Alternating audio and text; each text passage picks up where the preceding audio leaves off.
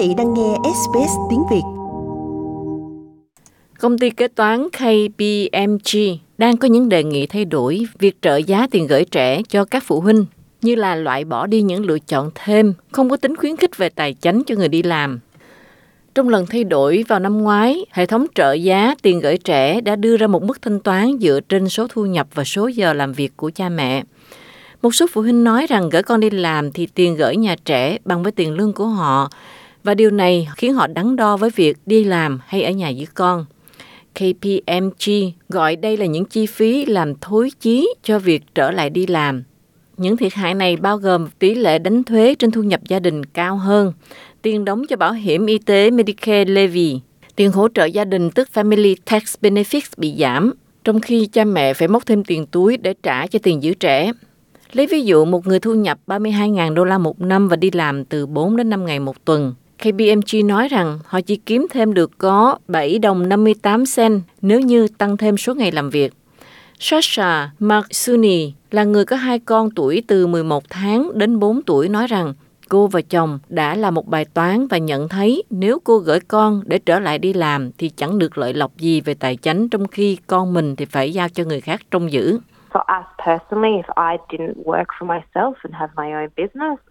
Đối với gia đình chúng tôi thì nếu như tôi không có một cơ sở làm ăn và tự làm cho mình um, thì không chắc là tôi sẽ gửi hai đứa con của mình đi nhà trẻ để quay trở lại làm việc. Bởi vì tiền giữ trẻ so với tiền kiếm được thì thà ở nhà giữ con còn hơn. Với hệ thống hiện nay, nói thật là nó không khuyến khích các bà mẹ gửi con để quay trở lại làm việc. Cô nói rằng cô quyết định thuê một người làm việc hai ngày một tuần để cô có thể làm việc tại nhà cho một cơ sở kinh doanh của gia đình hơn là theo đuổi để trông chờ tiền trợ giá giữ trẻ của chính phủ. What it meant, for example, if we had a child in a, the family daycare system and we were paying $10 Điều đó có nghĩa là gì? Ví dụ, nếu chúng tôi có một đứa trẻ gửi trong hệ thống chăm sóc gia đình, tức là Family Daycare, và chúng tôi trả 10 đô la một giờ, chúng tôi chỉ có thể nhận nhiều nhất là 5 đô la trở lại. Vì vậy, việc gửi con 3 ngày đi nhà trẻ đã khiến chúng tôi phải trả hơn 1.000 đô la mỗi tháng. Còn nếu mà gửi cả hai đứa trẻ cùng đi nhà trẻ thì quả là điều không khả thi tính ra tiền gửi con để mẹ quay lại làm việc so với tiền lương lãnh ra thì thật chẳng còn lại là bao nhiêu. Do vậy, bạn phải suy nghĩ rất lâu để quyết định đi làm lại. Phải tính thiệt hơn đủ điều giữa việc mẹ đi làm và việc gửi con. Tổ chức các nữ tổng giám đốc là một nhóm đại diện cho hơn 550 các nữ lãnh đạo cao cấp nhất của Úc đã hợp tác với KPMG để làm một cuộc khảo sát và cho ra báo cáo này.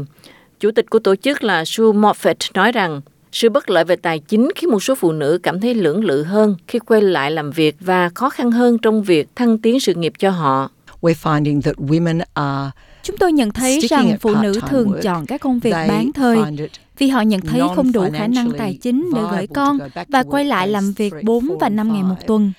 Nếu làm việc bán thời, họ làm 3 ngày một tuần. Do vậy mà họ thường phải từ chối những vai trò quản lý, từ chối những đề nghị thăng tiến hay cất nhất. Và khi kết thúc sự nghiệp làm việc của mình, thì tiền hưu liễm của phụ nữ tính ra chỉ bằng một nửa của nam giới. KPMG đang có những đề xuất thay đổi nhằm giải quyết những bất cập mà theo KPMG tính thì chi phí sửa chữa sẽ tốn khoảng 368 triệu đô la. Tổ chức kế toán này nói phí tổn này sẽ bù đắp được bằng khoản tăng 700 triệu đô la cho tổng sản phẩm quốc nội thu được qua việc cha mẹ không còn phải đối mặt với những thiệt hại tài chính khi chọn làm thêm ngày. Sue nói rằng đề xuất này rất đáng để xem xét. KPMG have done work to show that that the productivity would be KPMG đã làm các bài toán để chỉ ra rằng giá trị gia tăng sẽ nhiều gấp đôi chi phí. Điều này rất hay và đáng cho chính phủ xem xét. Hơn nữa, đây không chỉ là tiền mà còn là sự tích lũy. bởi vì nếu những người có khả năng cao này tham gia lực lượng lao động toàn thời như họ muốn và sự nghiệp của họ sau đó thành công hơn thì rõ ràng là họ làm ra hiệu quả kinh tế tốt hơn đóng thuế cao hơn và chung quy lại là có lợi cho nền kinh tế của chúng ta.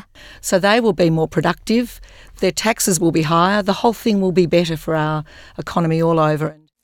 Hãy cho chúng tôi biết quý vị nghĩ gì bấm like cho SBS Vietnamese trên Facebook hoặc follow chúng tôi trên trang Twitter at SBS Vietnamese.